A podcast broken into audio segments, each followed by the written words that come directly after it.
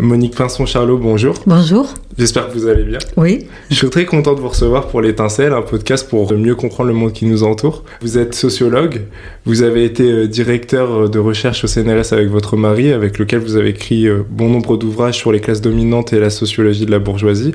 Tout d'abord, je voudrais revenir en fait sur essayer de comprendre comment vous avez travaillé avec Michel Pinson sur la grande bourgeoisie, les classes dominantes, puisque ce travail a donné lieu à un bon nombre d'enquêtes. Je peux citer notamment Sociologie de la bourgeoisie, les ghettos du Gotha, le président des riches, président des ultra-riches. Quel a été le point de départ de ce travail? Ben, Le point de départ ben, a été ici, à la, à la, table où vous êtes aujourd'hui, dans cette maison de, de Bourg-la-Reine, euh, en 1986. Euh, toute notre vie a un peu changé euh, cette année-là, puisque nous avons acheté cette maison. Nous avons notre laboratoire à déménager de, du 14e dans un institut de recherche au CNRS euh, dans le 17e arrondissement, le, le, 17e arrondissement pauvre. Donc ça faisait assez loin pour nous pour y aller. Euh, et puis ça faisait longtemps qu'on avait, qu'on s'était dit Michel et moi, dès qu'on pourra, euh, qu'on sera libre de, des collaborations, parce qu'on a toujours travaillé beaucoup en collaboration avec d'autres chercheurs. Dès qu'on sera libre, on travaillera tous les deux ensemble sur la classe dominante.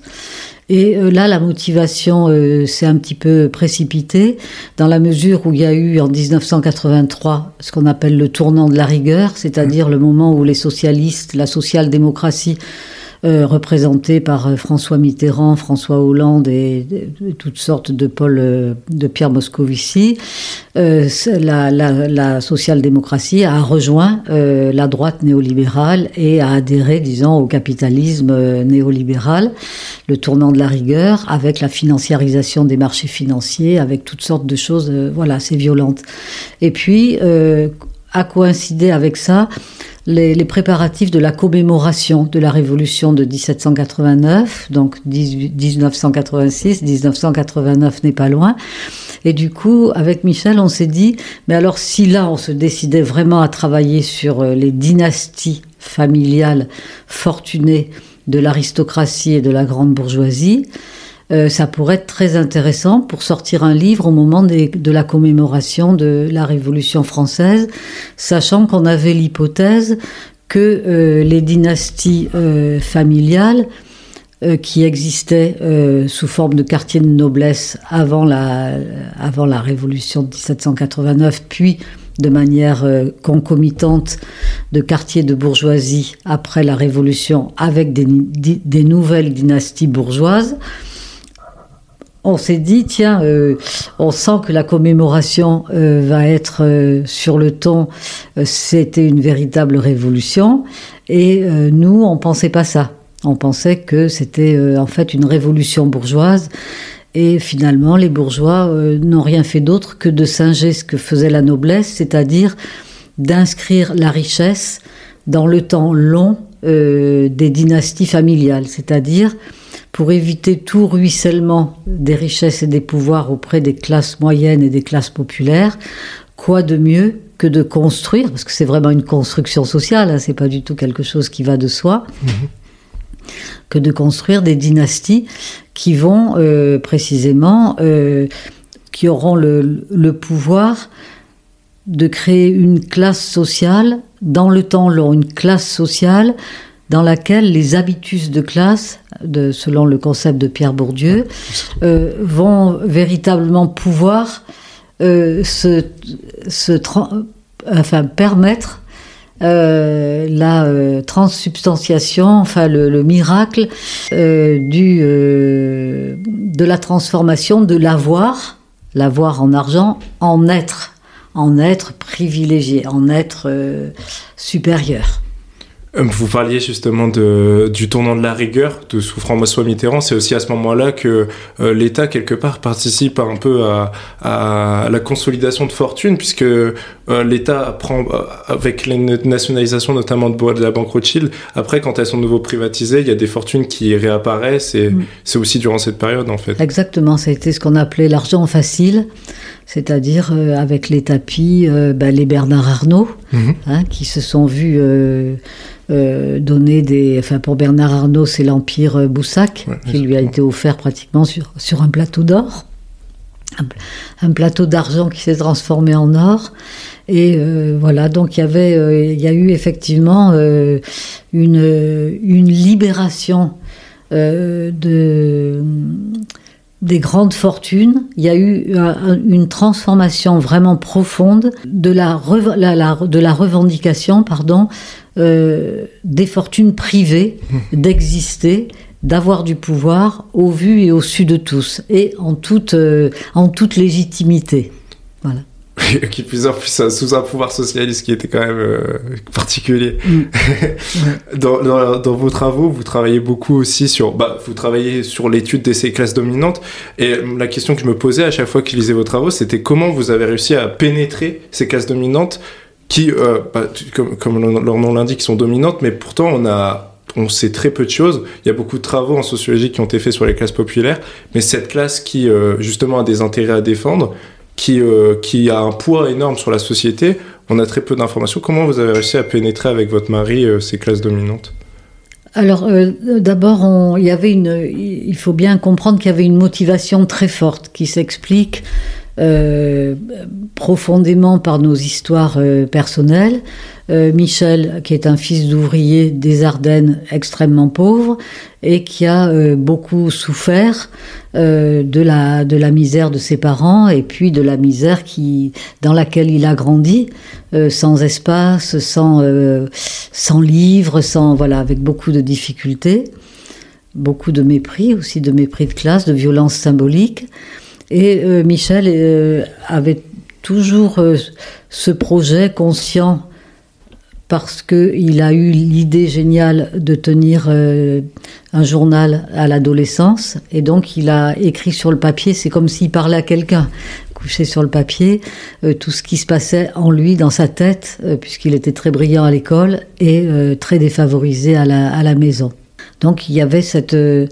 alors chez Michel, c'était quelque chose de positif, c'est-à-dire qu'il était, en fait, il voulait, avec ce travail qu'on a fait ensemble, il voulait euh, sortir, c'est très proche du travail d'Annie Ernaux en fait. Il voulait sortir sa famille, il voulait pas s'en sortir lui, transfuge de classe, mais il voulait s'en sortir avec sa famille. Bah, avec ce travail sociologique, montrer que euh, c'est le hasard des titres de propriété arrimé au système capitaliste qui permet euh, d'exploiter les différentes formes du vivant que sont les êtres humains, les animaux et, les, et le végétal. Mmh. Et puis moi, c'est différent, c'est plutôt quelque chose, je dirais, une énergie négative, parce que je suis euh, une enfant de la bonne bourgeoisie de province, avec un père procureur de la République. Et, et moi, c'était euh, c'était vraiment... J'avais l'impression que ce que j'avais à vivre euh, n'était pas n'était pas normal, enfin que je devais arriver. Je voulais comprendre ce qui m'arrivait. Je voulais essayer de comprendre euh, le fonctionnement de classe, de la justice de classe, enfin voilà, dans, la, dans notre société. Euh, voilà, alors c'est. Voilà, quoi dire d'autre euh, Alors, comme. Qu'est-ce que comment on a comment on a fait Donc il y avait vraiment cette détermination de nous deux est capitale pour comprendre la ténacité, la, vraiment l'ampleur du travail qu'on a pu faire. Euh, moi-même, j'en ai quelquefois le vertige. Je me dis, mais comment est-ce qu'on est arrivé à faire Comment c'est possible qu'on soit arrivé à faire tout ça? Donc, il y avait vraiment deux moteurs euh, différents, mais totalement complémentaires et surtout très solidaires. Et euh, ben, on a commencé alors, d'une part, en prenant la décision vraiment brutale du jour au lendemain avec ce que je vous ai dit, ce déménagement et cette maison.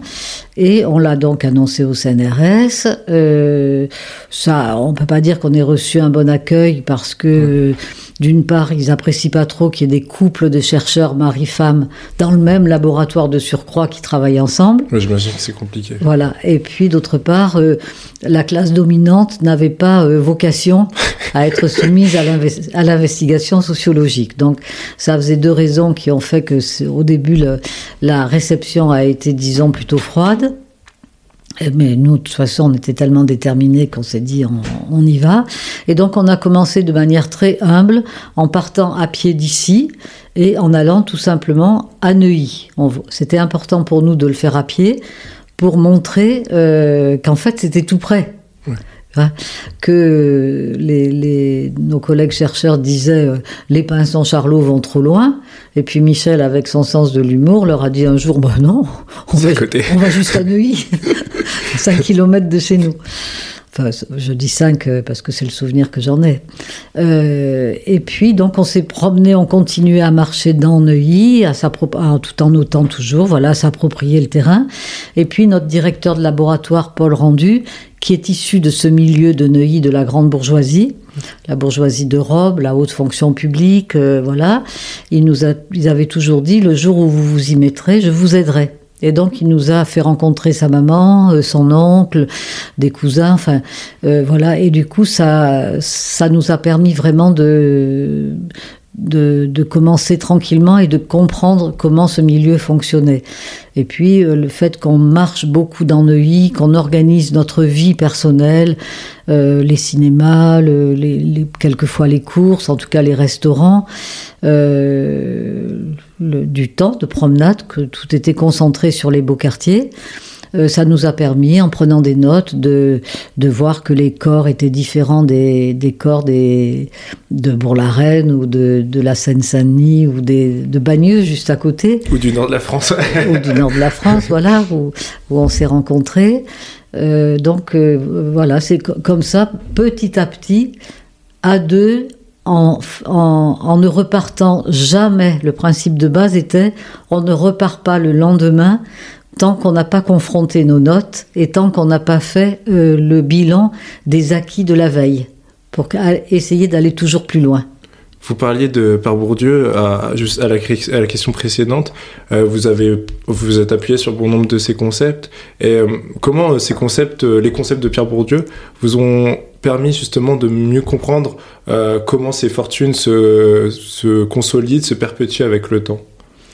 Alors, euh, donc Pierre Bourdieu, vraiment, euh, je ne peux pas dire mieux, notre, notre travail n'aurait pas existé si nous n'avions pas rencontré le travail de Bourdieu et même rencontré Pierre Bourdieu en personne. On en avait euh, parlé au téléphone. Voilà. Et donc, les... Michel l'avait eu comme professeur de sociologie à Lille, il avait invité Michel à Paris. bref, enfin, on avait beaucoup de... Et quand on s'est mis à travailler euh, ah non, mais c'est pas quand on s'est mis à travailler sur la, grande bourgeoisie, c'est Michel qui a recontacté Pierre Bourdieu après son travail sur les ouvriers des Ardennes. Et Pierre Bourdieu a été très très intéressé par le travail de Michel et lui a proposé de publier un bel article dans Actes de la recherche en sciences sociales, ce qui a, qui a été un grand bonheur pour Michel.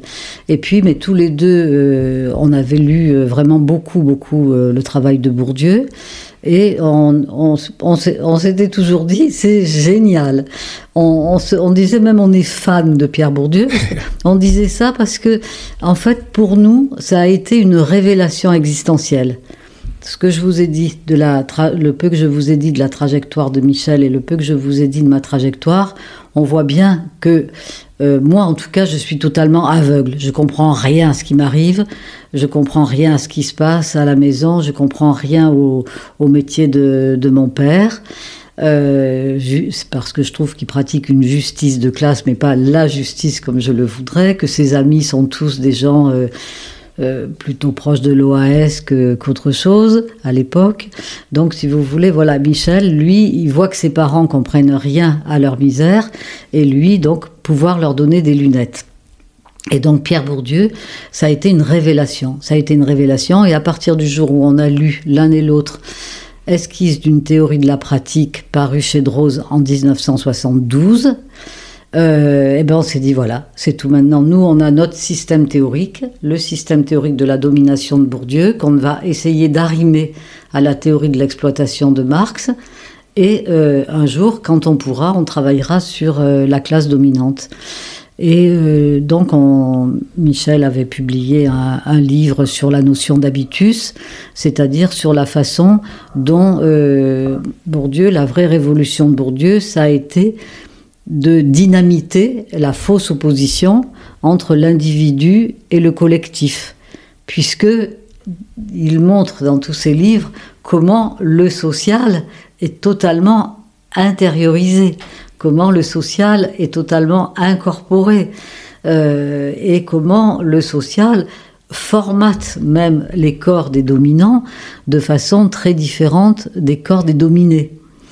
Euh, voilà, et le système théorique de Bourdieu nous a beaucoup aidé avec le concept de violence symbolique, c'est-à-dire le mépris de classe, la, quand, quand vous vous trouvez, que vous êtes issu d'un milieu modeste, que vous vous retrouvez chez les grands bourgeois et que vous vous sentez tout petit, que vous avez, que vous rougissez, que vous, avez des petites pointes d'eczéma qui arrivent, que même ça marque votre corps tellement la violence symbolique est une souffrance d'une ténacité, d'une profondeur euh, terrible. Euh, donc là, voilà, alors là, la violence symbolique, et puis surtout, ce qui nous a beaucoup aidé pour comprendre euh, la grande bourgeoisie, c'est les différentes formes de richesse. Parce que souvent, les riches, euh, on pense toujours des dollars, on pense toujours de l'argent, on pense toujours que la richesse économique.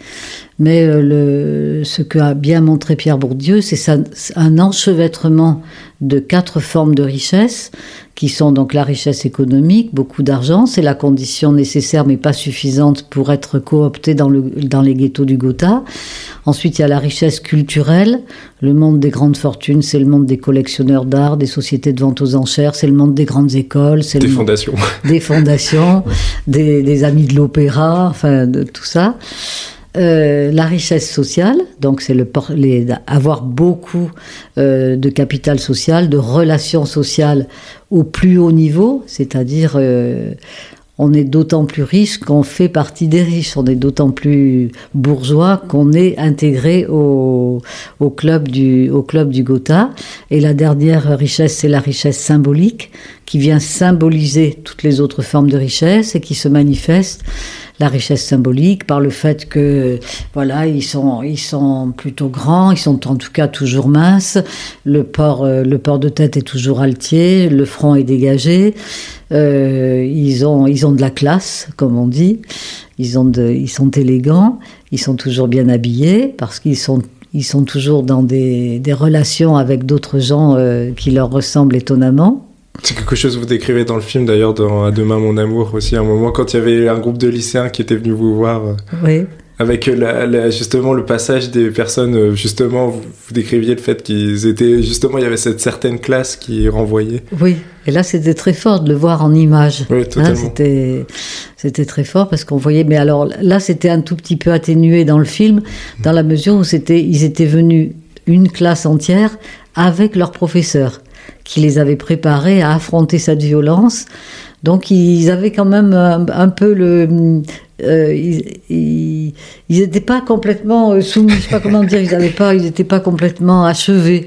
Ils avaient la capacité de redresser leur tête, de rester debout et de, et de faire des commentaires, je trouve, euh, assez bien. De hein. tenir tête face à Voilà, voilà c'est ça, d'être dans l'analyse, je dirais. Et donc ça, c'est la, richesse symbolique, c'est le fait, bien entendu, que le château de famille soit euh, classé monument historique. Euh, tous, ces, tous ces symboles qui viennent signifier leur supériorité, et du coup se crée dans l'habitus de classe euh, des, des, membres de, de, cette classe, se crée un sentiment de supériorité, un sentiment d'excellence et en contrepartie, du coup, une façon euh, de déshumaniser le, dissemblable, de faire en sorte que ça ne soit pas possible de l'épouser, de faire en sorte que ça ne soit pas possible de cohabiter avec lui, de faire en sorte qu'il est normal de se battre contre euh, la loi SRU qui impose un certain pourcentage de logements sociaux de partout, y compris dans les beaux quartiers qui impose. Je et... dans les, du, les ghettos du Gotha. Oui, ouais. Et qui impose aussi, euh, par exemple, des, centres d'hébergement d'urgence qui soient mieux répartis que de tous les mettre euh, dans les arrondissements, euh, les arrondissements du Nord. Et là, on, on voit à travers, par exemple, un livre qui s'appelle Panique dans le 16e, comment les bourgeois sont capables de se mobiliser pour dire non à un centre d'hébergement d'urgence qui est, il est vrai, qui était à 50 mètres de qui est toujours d'ailleurs à 50 mètres euh, euh, du logement de plusieurs euh, grandes fortunes de France. Euh, aujourd'hui, comment cette classe, qui représente même pas 1% de la population, et que vous désignez justement en tant que caste, elle arrive à produire une telle hégémonie dans la société? Alors, cette, cette hégémonie tient au fait que cette classe sociale a conscience, au sens euh, le plus marxiste du terme, a conscience d'être une classe avec des intérêts euh, extrêmement importants à défendre. Hein, c'est quand même cette classe-là, c'est très important à dire, qui détient la, la masse des titres de propriété. Alors au début, quand le capitalisme s'est constitué à fin du 18e, en fin courant 19e, euh, il y a, les titres de propriété, c'était essentiellement quand même les, moyens d'échange, de production et d'échange. Euh, si, il y avait déjà un peu les médias, mais disons qu'en tout cas, avec la, comparaison avec aujourd'hui, c'est qu'aujourd'hui, dans la phase néolibérale du système capitaliste, c'est c'est absolument tout qui a vocation à être financiarisé, que ce soit la santé, l'enseignement, l'information, la politique. La politique, on, les gens ne votent plus, en, la moitié des gens ne votent plus en France, parce que c'est vrai, ils savent que tous les dés sont pipés, que c'est les puissances d'argent qui organisent à travers. C'est intéressant parce que généralement, enfin moi je le vois notamment quand je retourne chez moi dans, dans ma région, mmh. Le, ils, le, ils, le, disent ça, mais en fait justement c'est là où il y a bah, tout le travail sociologique, c'est que parfois il n'y a pas les mots pour justement décrire ce, ce réel-là. Euh, mais les gens le ressentent. Oui, c'est ça, ils le ressentent, tout à fait. Les instituts de sondage appartiennent qu'à des milliardaires, 90% des médias appartiennent à des milliardaires, les maisons d'édition appartiennent de plus en plus à des milliardaires. Euh, le climat, euh, tout ce qui est la nature aujourd'hui est en train d'être financiarisé sous couvert de transition écologique et euh, ce, ce qu'on peut appeler le, plutôt le capitalisme vert. Euh, donc, euh, tous ces titres de propriété sont concentrés dans une petite caste oligarchique, en quelques mains, dans les beaux quartiers, et puis à l'échelle de la planète, pareil, dans quelques mains par rapport aux, masses de population démunies, voire très pauvres. Et ils, ils sont mobilisés en permanence pour défendre leurs intérêts. Alors c'est très nous on a on a vraiment découvert ça avec Michel avec euh, avec une certaine forme de joie parce que la joie de comprendre. On a compris euh, d'une part le rôle de la ségrégation socio-spatiale, c'est-à-dire ils habitent des quartiers à eux, ils ont des résidences secondaires bien emmurées, euh, quelquefois ce sont des, des, ghettos, comme la Villa Montmorency dans le 16e arrondissement, là où habitent Bolloré, Lagardère, euh, Nicolas Sarkozy et sa Carla, enfin euh, Vincent Bolloré, euh, qui, est le, qui est le président du syndic de, de... Même des personnalités culturelles aussi. Des personnalités culturelles, à qui vous pensez? Mylène Farmer notamment. Voilà, Mylène Farmer, oui, c'est bien.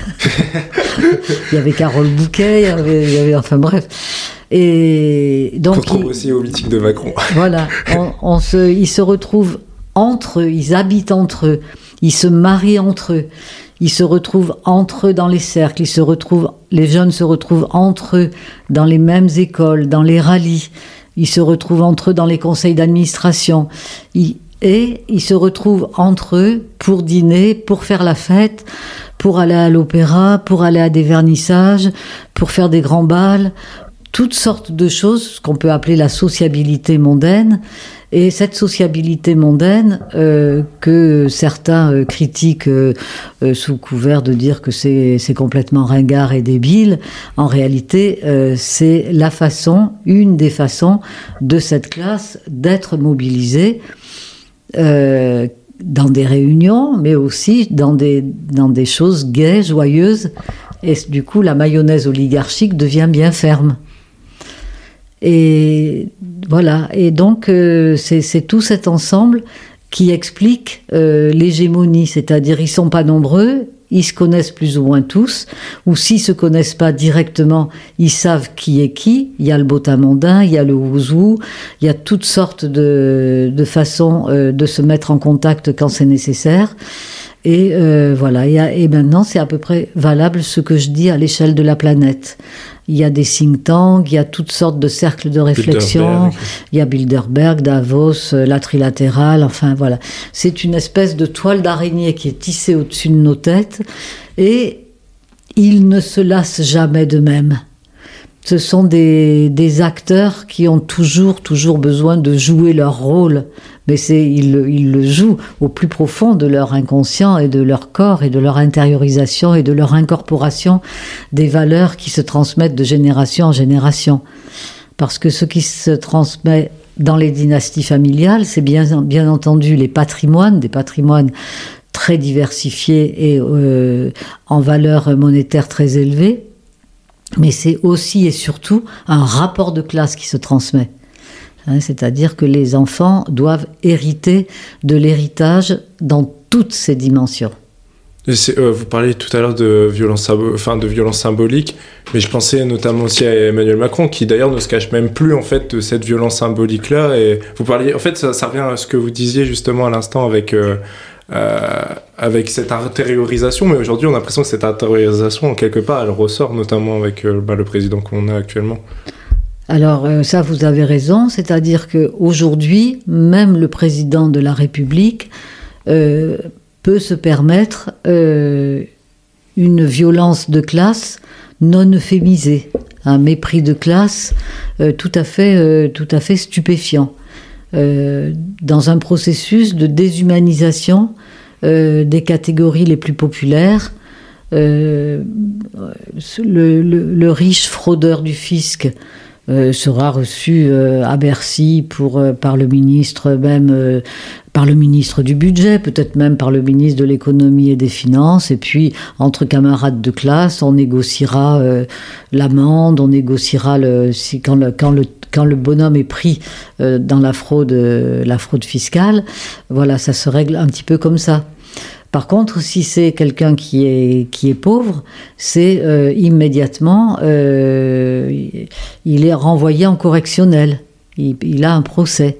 Il peut passer, par exemple, euh, en comparution immédiate, il peut passer dans des, des, des circuits de la justice euh, destinés aux plus pauvres, les riches bénéficiant d'autres circuits euh, qui, qui aujourd'hui amènent les riches à même plus avoir à reconnaître leur culpabilité lorsqu'ils fraudent, à même plus avoir un casier judiciaire, puisqu'ils peuvent payer et euh, sans même reconnaître quoi que ce soit, ils payent des grosses sommes. Mais comme euh, la planche à billets de la BCE marche, euh, marche sans, sans contrainte et sans... C'est ce qui s'est passé. Ouais, c'est ce qui s'est passé, et sans limite, ma foi, de l'argent ils en ont, ils le programment et, et, et ils recommencent quoi.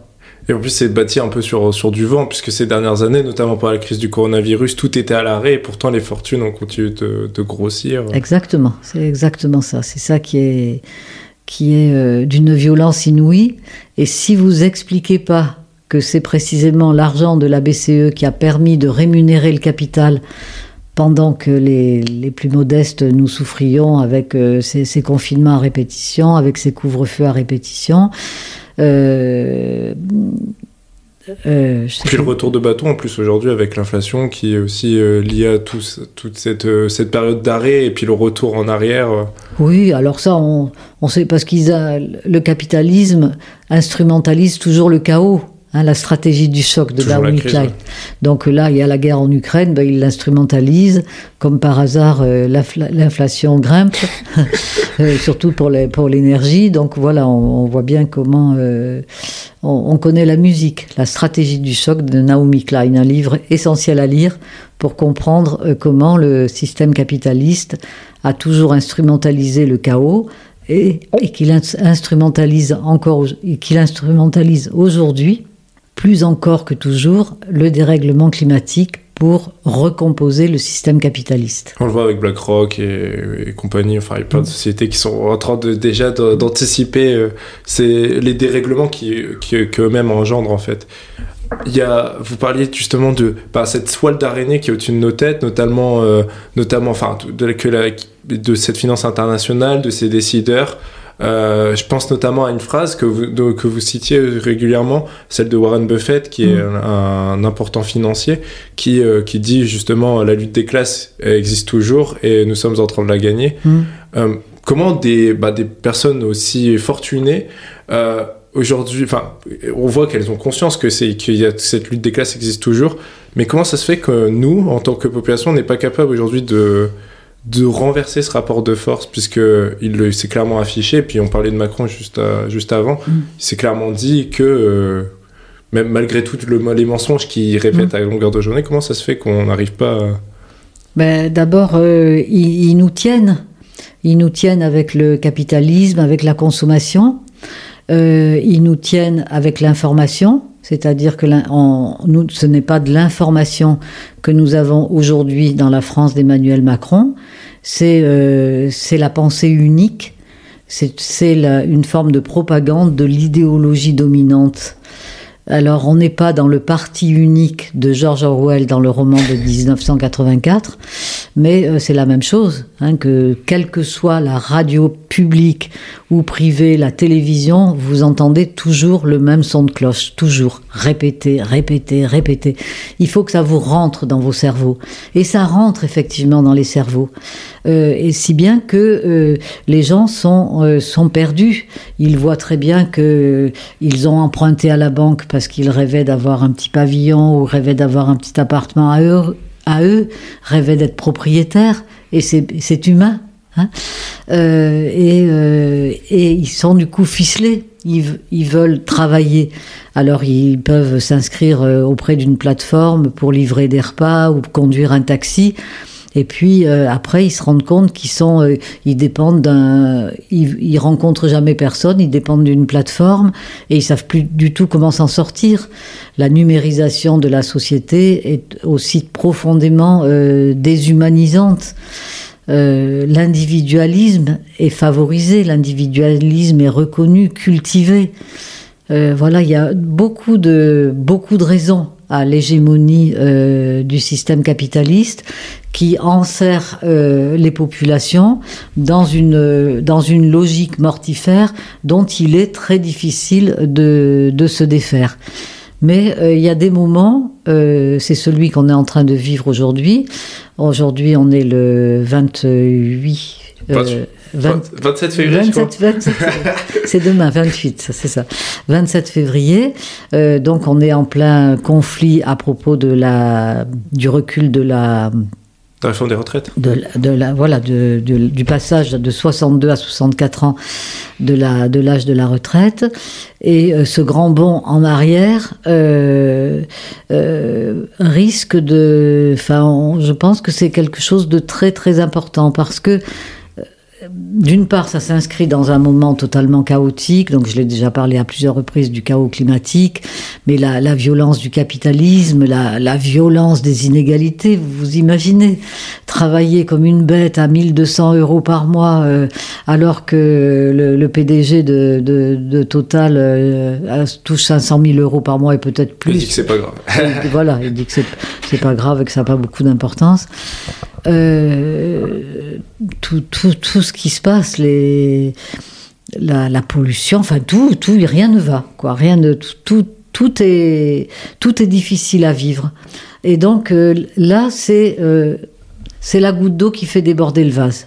Parce que ça, si on nous enlève le peu de temps, euh, le peu de temps de vivre, le temps de vivre. Nous, nous voulons avoir le temps de vivre, de nous occuper de nos petits-enfants, de sentir le temps, de faire la grâce matinée, de faire du bénévolat, de la solidarité, et de tout cela, vous voulez nous priver. C'est une forme, je trouve, de, une forme de retour à une forme d'esclavagisation.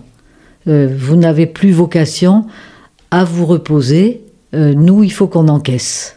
En plus, il parle toute la journée de, de, valeur travail, de valeur travail, mais en fait, euh, si euh, les personnes continuent de travailler sans cesse et qu'il n'y a pas de sens dans ce qu'ils font, et, et pour, pour toute la vie, passer sa vie à travailler pour essayer de gagner sa vie, oui. ça n'a aucun sens. Voilà, voilà. Et d'ailleurs, aujourd'hui, il y a beaucoup de, y compris de jeunes étudiants, ou de jeunes gens de, de, classe moyenne ou voire de classe supérieure qui ressentent cette euh, la, la, la, la, puissance destructrice du management néolibéral et qui, qui, veulent tout simplement vivre, euh, vivre leur vie.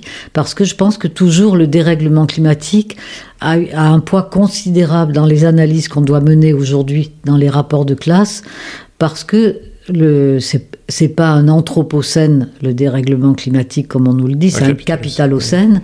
Et donc, ce sont les capitalistes, les riches, mais vraiment statistiquement, qui sont les seuls responsables de ce dérèglement climatique. Les pauvres, nous, on, nous prêche la, sobriété, mais franchement, même si on est plus nombreux, on pollue beaucoup moins euh, que les jets privés de Bernard Arnault ou Serge Dassault. Euh, donc, euh, euh, il y a, un, climat qui est euh, très nauséabond, on va dire aujourd'hui. Donc, du coup, euh, c'est l'avenir des jeunes qui est amputé. Et cet avenir-là, si en plus on le conjugue avec une amputation des personnes âgées à même pas pouvoir programmer leur retraite avec des voyages, des, réunions familiales, des, campings avec des camarades de classe, enfin tout, ce qui fait la bonne vie, quoi. Euh, eh bien, euh, voilà, c'est tout. On, il, faut renverser, euh, renverser la, vapeur. Et j'aime bien citer la, la maxime de, de Sénèque c'est pas parce que les choses sont difficiles que nous n'osons pas, c'est parce que nous n'osons pas qu'elles sont difficiles. Et c'est ça qui est important.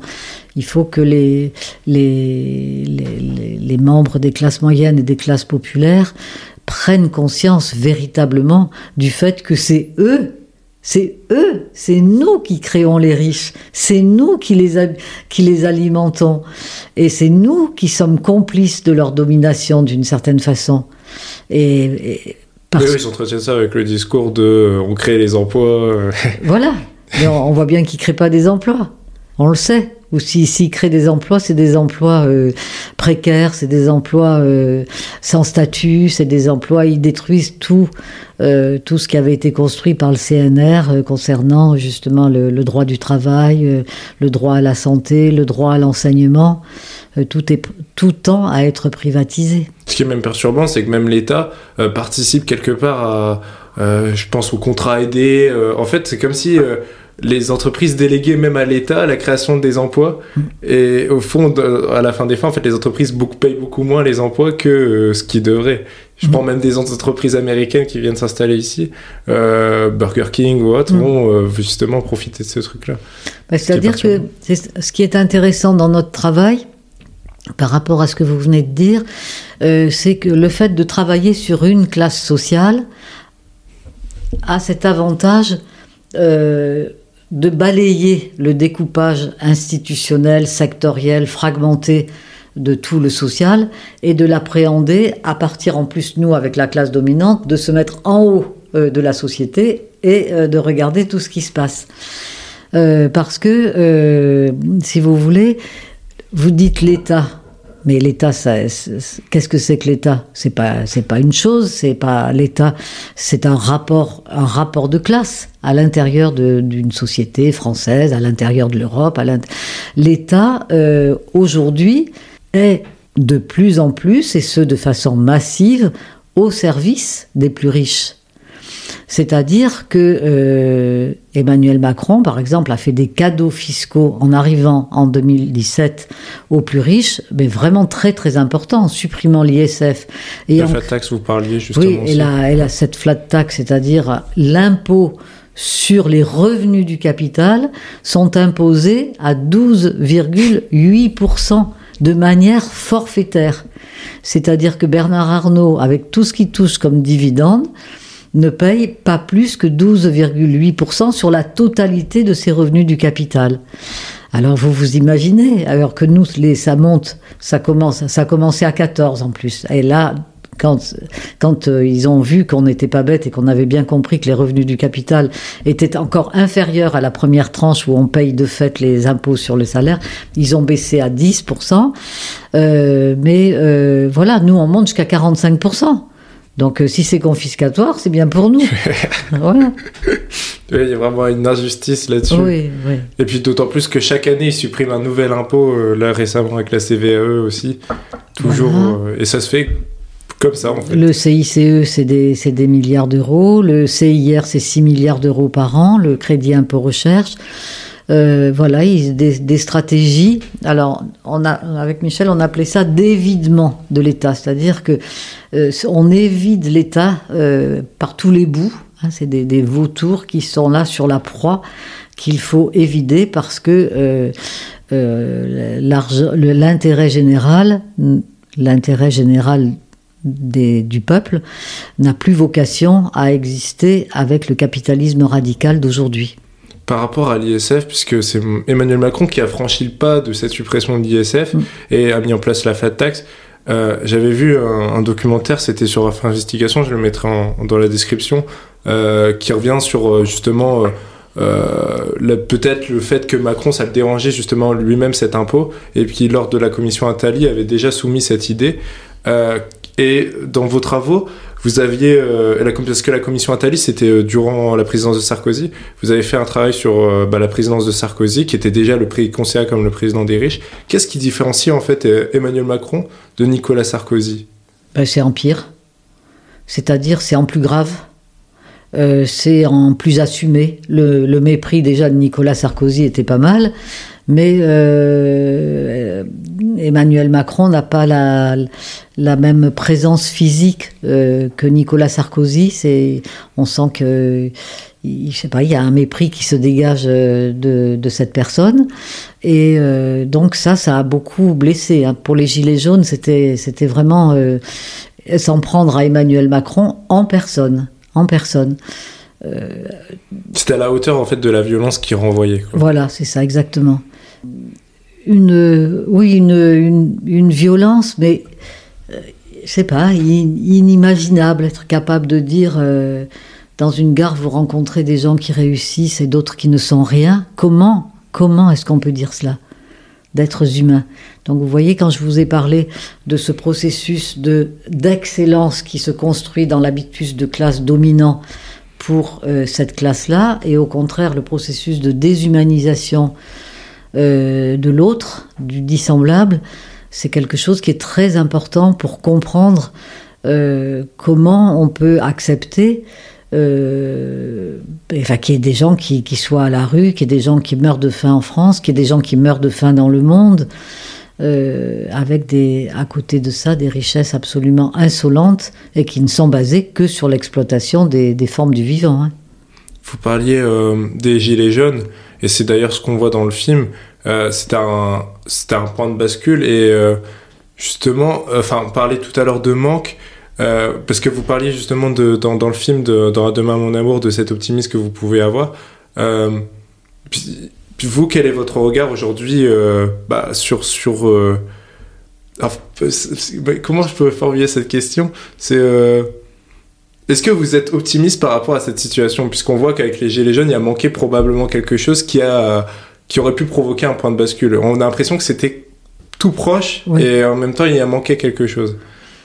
Alors, ce qui a manqué, euh, ça, vous avez raison, ce quelque chose, ce qui a manqué de plus important, c'est vraiment euh, la solidarité la solidarité la complémentarité. C'est-à-dire que les syndicats et les partis politiques, dont ils ne voulaient pas les Gilets jaunes, hein, ils, voulaient, euh, ils voulaient justement de la vraie démocratie, essayer de se débrouiller euh, seuls, ils ne voulaient pas être instrumentalisés, ils ne voulaient pas qu'on leur vole leur combat, ils voulaient, c'était intéressant.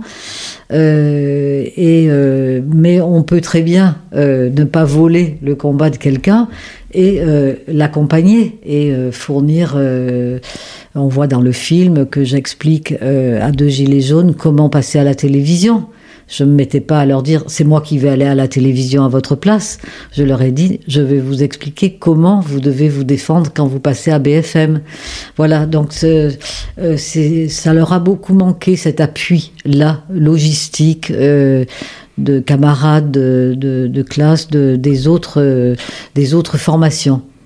Et euh, aussi, ça c'est la chose peut-être la plus importante, c'est la violence dont ils ont été, euh, dont ils ont été victimes, la violence physique avec des mutilations euh, terribles, parce que ils ont osé faire ce que les autres n'osent pas faire, c'est-à-dire manifester dans les beaux quartiers manifester sur les Champs-Élysées, manifester dans les beaux quartiers.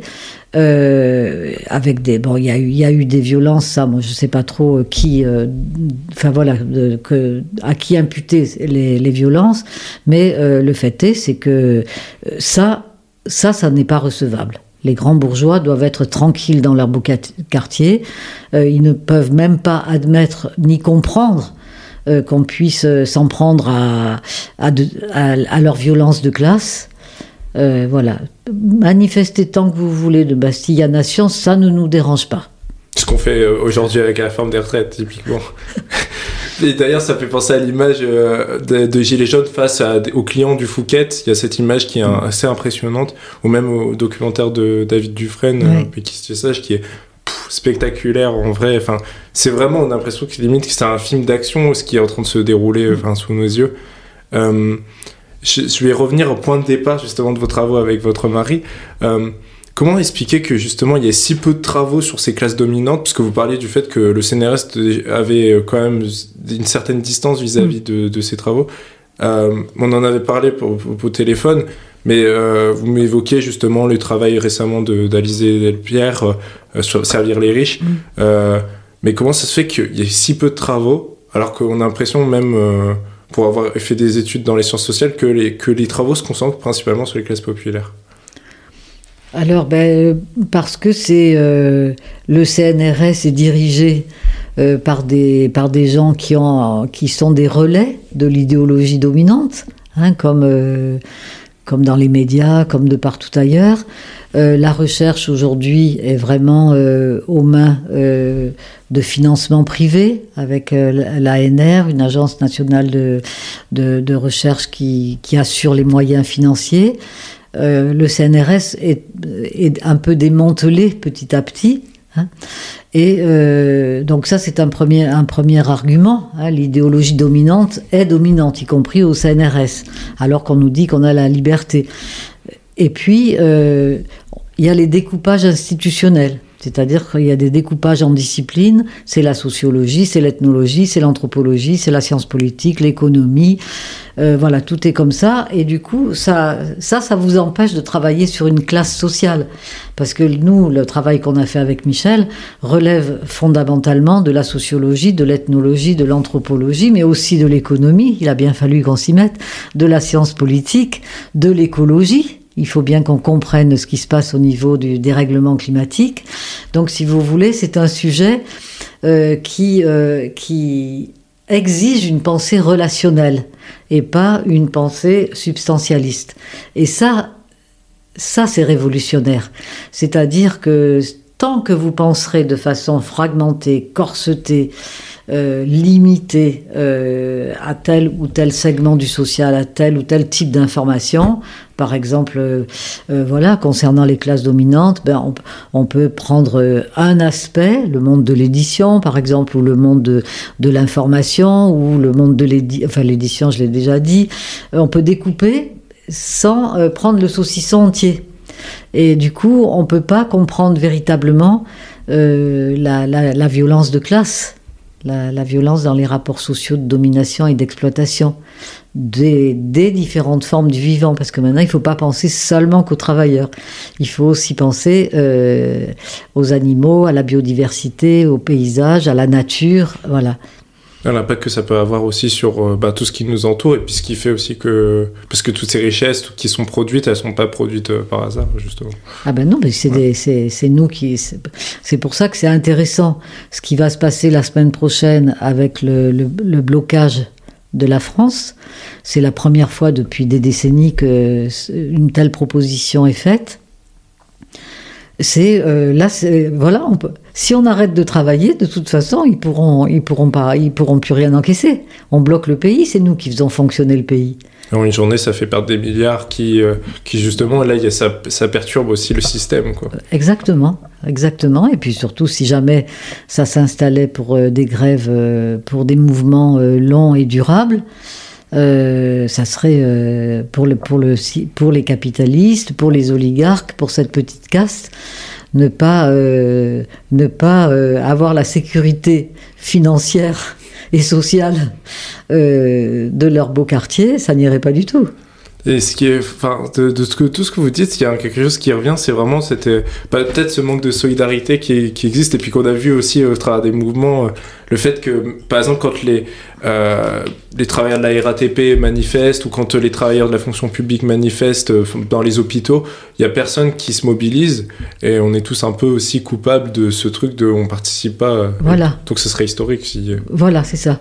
C'est-à-dire comme c'est découpé, toujours en tranches de saucisson. Ben là, c'est les, hôpitaux qui se foutent en grève. Puis après, c'est la, RATP, la SNCF. Et puis, euh, puis, et puis les soignants, enfin voilà, tous les paysans. Euh, Mais morceau par morceau, euh, ça fait pas le, le tous ensemble, le collectif révolutionnaire. Je, terminerai cet entretien par une dernière question. Comment voyez-vous ces prochains mois, notamment en tant que chercheur? Qu'est-ce que vous comptez faire par la suite? Justement pour participer à toutes ces mobilisations, à tout ce que vous avez entrepris avec votre mari. Oui, c'est-à-dire, je dirais que le, choix même euh, du sujet de recherche que nous avons euh, euh, épuisé dans enfin, par tous les bouts possibles et imaginables, euh, est, est, à lui seul euh, un peu la réponse à votre question, parce que le, fait de poursuivre toutes ces analyses de la classe dominante, aujourd'hui je le fais donc à propos du dérèglement climatique, euh, euh eh bien c'est c'est une contribution qu'on accompagne avec des rencontres que j'accompagne aujourd'hui avec des rencontres en province, avec des toutes sortes, avec euh, je vous accorde cet entretien avec plaisir, euh, voilà. Euh, mais après, je peux pas être prophète, c'est-à-dire que voilà, je, je, sais que notre sociologie, la seule chose dont je suis sûre, c'est que notre sociologie est parfaitement en phase avec les rapports de force actuels au sein du capitalisme radical. Euh, dans le néolibéralisme euh, et sa violence. Euh, et après, comment ça va se passer? Ce qu'il faut, il y a des prémices positives hein, pour l'instant. Je vois que les, les, comment dirais-je que les partis, les syndicats marchent dans l'unité et le respect des différences. Je souhaite que ça dure. Parce que si vous voulez, dans la grande bourgeoisie, dans la classe dominante, c'est ça leur force. Alors ils sont pas très nombreux, ça c'est quand même plus facile. Mais si vous voulez, chacun fait ce qu'il veut euh, s'il veut être bon euh, dans, le, dans le vin de Bordeaux, s'il veut être euh, un enseignant, un chercheur extraordinaire, un, financier formidable, un, industriel fantastique. Voilà. Mais toujours, j'emploie des qualificatifs pour montrer qu'il faut toujours être au top de la société pour être approuvé par, par sa classe. Mais après, au final, du coup, euh, l'oligarchie est là présente dans tous les secteurs de l'activité économique et sociale et toujours au plus haut, au plus haut niveau. Et dans une solidarité, c'est-à-dire qu'ils sont construits vraiment pour être euh, le représentant en tout lieu et en tous instants de leur classe de leur classe, voilà. Et nous, euh, on a perdu cette conscience de classe on est divisé, on est toujours en train de se critiquer euh, au sein même euh, d'un parti, ne parlons pas entre partis, entre syndicats, et c'est parce que c'est normal. On ne pourra, on est tellement nombreux, c'est nous qui faisons fonctionner l'économie réelle. Jamais on pourra être d'accord sur tout, c'est impensable. C'est même le fondement de la démocratie de ne pas être d'accord avec les autres. Voilà. Et puis après, ce qu'il faut, c'est accepter les différences euh, et, toujours rechercher la complémentarité. Alors c'est dans la grande bourgeoisie, c'est comme ça qu'ils euh, qu'ils font. C'est pour ça qu'on a dit quelquefois avec Michel qu'on avait rencontré le communisme euh, tout en haut de la société, un communisme de luxe et de pouvoir. Mais si vous voulez, ils, ils, ont des instances de coordination, beaucoup, beaucoup, tout, tout ce qu'on a décrit tout à l'heure avec la toile d'araignée ce sont des instances de coordination. Alors, je sais pas, par exemple, il y a deux jours, je regarde une émission de télévision où on voit euh, l'école polytechnique de la montagne Sainte-Geneviève euh, rénovée euh, avec l'argent de Bernard Arnault en partie. Et euh, tout, tout, de suite après, on, voit euh, euh, Pierre-Antoine Jamais, si j'écorche pas son prénom composé, qui est le secrétaire général de LVMH, en compagnie d'Anne Hidalgo en train de faire une inauguration sur les Champs-Élysées. Et j'apprends, je ne le savais pas, que c'est lui qui est le président du comité des Champs-Élysées, du comité de, de, de défense des Champs-Élysées. Donc vous voyez, ils sont de, de, de partout, de partout, partout, partout. Euh, et, euh, mais ils sont heureux. C'est-à-dire que Pierre-Antoine Jamel, là, dans la, cette présentation qu'il faisait euh, sur les Champs-Élysées du, du, comité, de, du comité de quartier qu'il préside, ben, il était heureux, il était content qu'Anne Hidalgo soit là, il y avait les télévisions. Alors, c'était euh, c'était complément d'enquête qui venait lui poser des questions un peu dérangeantes. Bon, là, il a moins apprécié, mais enfin. Ils sont les seuls en plus. Voilà.